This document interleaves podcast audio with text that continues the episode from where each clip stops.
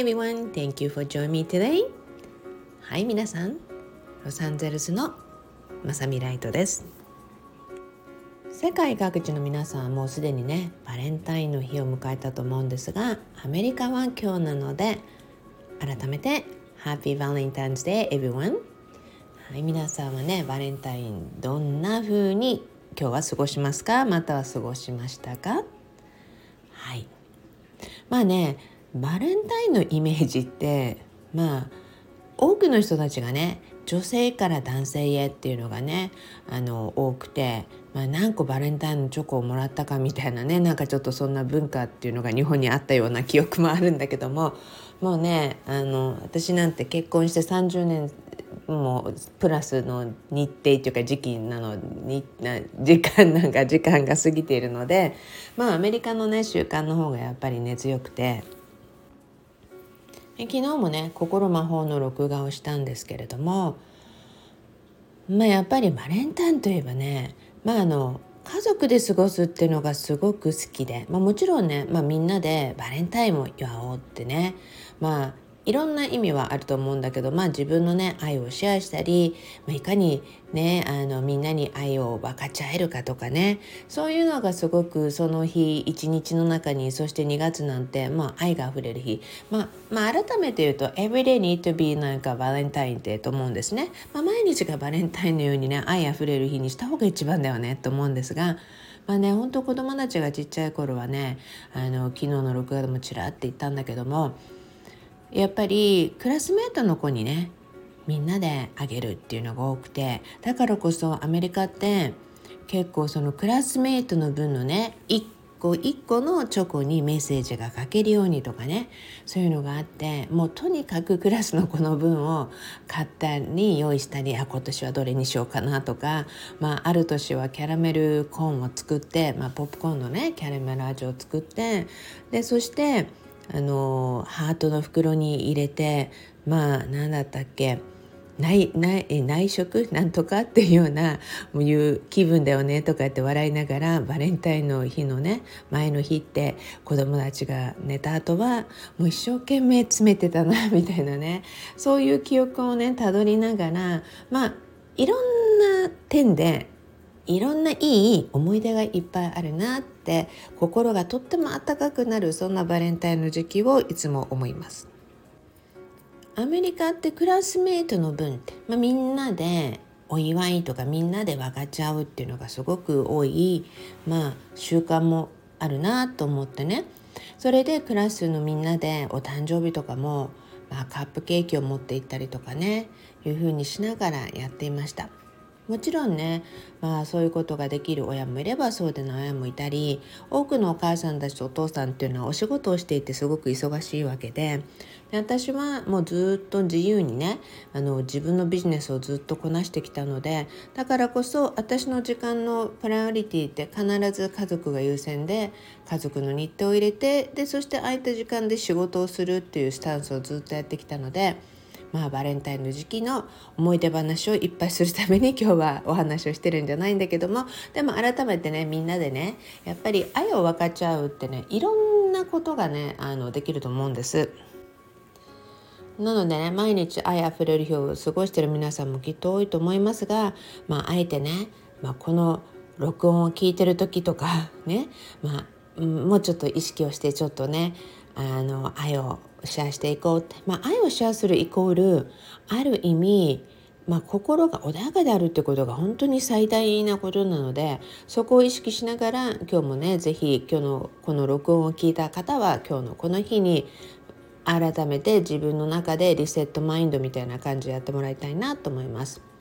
まあね今日はバレンタインの愛のあふれる日っていうことなので、まあ、バレンタインって愛の告白の日っていうのが 多い多いかもしれないけど、まあ、私からするとずっと愛のあふれる日で今日の完成トークはねもう愛と希望っていう感じでまあね希望についてちょっとお話ししたいと思います。今日はねみんなでね希望を思い出す日にしてもらいたいのね。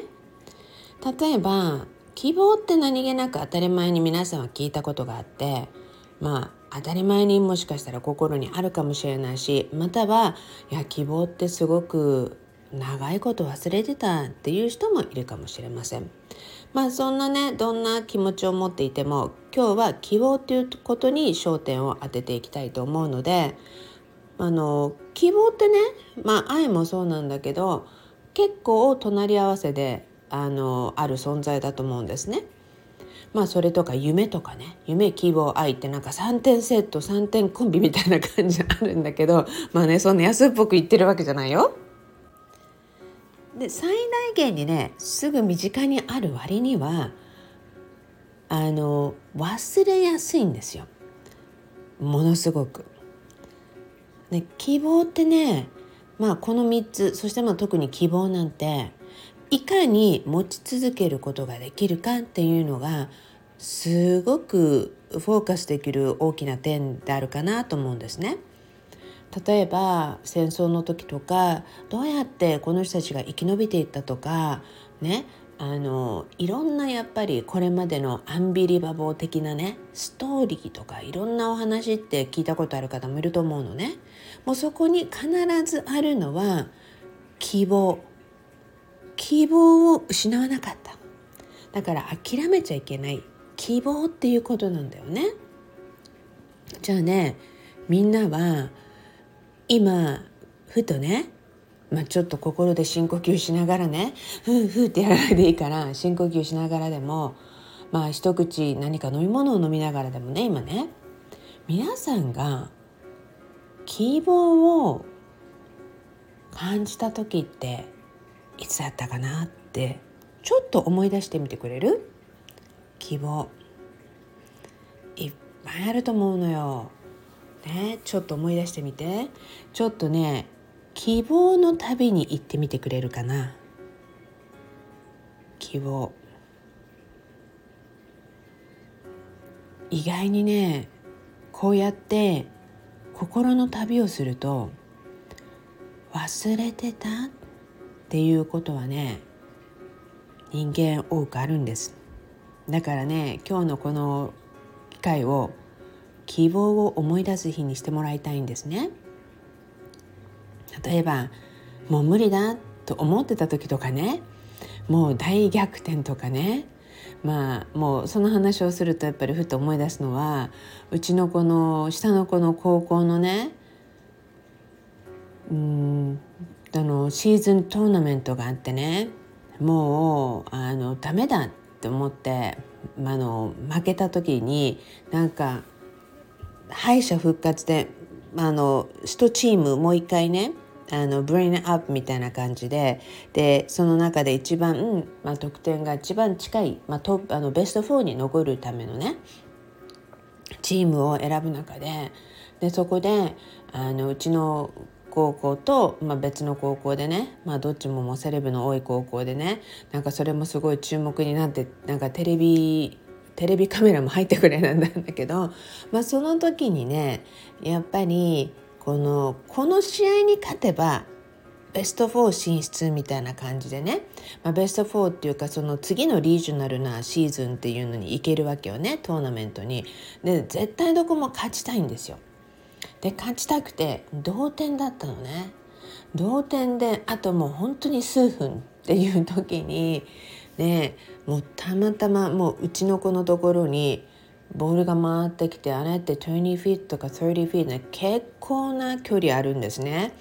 もうあの大体サッカーフィールドの4分 ,4 分の1ぐらいのゾーンってあるわけじゃない？でまあそのぐらいかもうちょっとまあ半分ぐらいの近かったと思うんだけど、まあ、そこでねゴールでもうもうここここでこのチャンスだってもう絶対みんなが勝ちたいと思ってた時だったんですよね。でそこでうちの子にボールが回ってきてでもうあの距離でどうだろうと思った時にねボールがこのなんてゴールのね角に当たってバウンスしてねもうほんまさかのこのボールのバウンスで、ね、ゴールキーパーが、うん、もう取れなくて入ったんですよね要はね。なんでもうもうすごい歓声でねそのシーンがねもうその瞬間をあの新聞社のカメラマンが撮ってもう新聞に載ったぐらいだったのねもうねやっぱりなんかそれって今思い出してもなんか私も目の前で見てるかのように今なんかドキドキハラハラとワクワクと涙が出てくるぐらいあの時の感動を今思い出すわけですよ。でなんで今このお話してるかっていうとね私たちにはその感動とか希望を絶対にしてなかった瞬間の感覚って感性的に覚えてることっていっぱいあるんですよ。でもね日頃の生活の中でみんなそういうことをなんかなんていうの？leave everything behind していくと忘れちゃうわけよね。でそれで全く希望も何もないかのような人生とか生活を毎日歩んでrepeat after repeat で繰り返していってしまうのよね。でもねそうじゃないの。だからこそ心のゆとりとか自分の時間を作ってねって前々回くらいかな言ったと思うんだけどやっぱりこう思い出す瞬間とか希望が隣り合わせであるよってでそのね希望をいくらでもいくらでも思い出してもらいたくて、まあ、そこも含めて私はマジカルシェア会っていうのを月に1回皆さんにボランティアのようにして時間を作ってたのね。で、まあ、今度からこうやって今録音がねできるようになったので、まあ、皆さんの声の態度はいただきながらちょっとメルマガにしていこうって話をしているのでもっとみんなにこういったまあ、音声とか声とかね届けるっていうことをね今やり続けていてでそしてこれからもやり続けたいと思ってるんですね。だからこそやっぱりね今こういったラジオを通しながら皆さんにね希望を本当にそこにあるっていうことをもう常に思い出すっていうこと。そしてあなたは必ず愛と希望とねまあ、もちろん夢がなければこれから夢を探してもいいしでも少なくとも必ず愛と希望は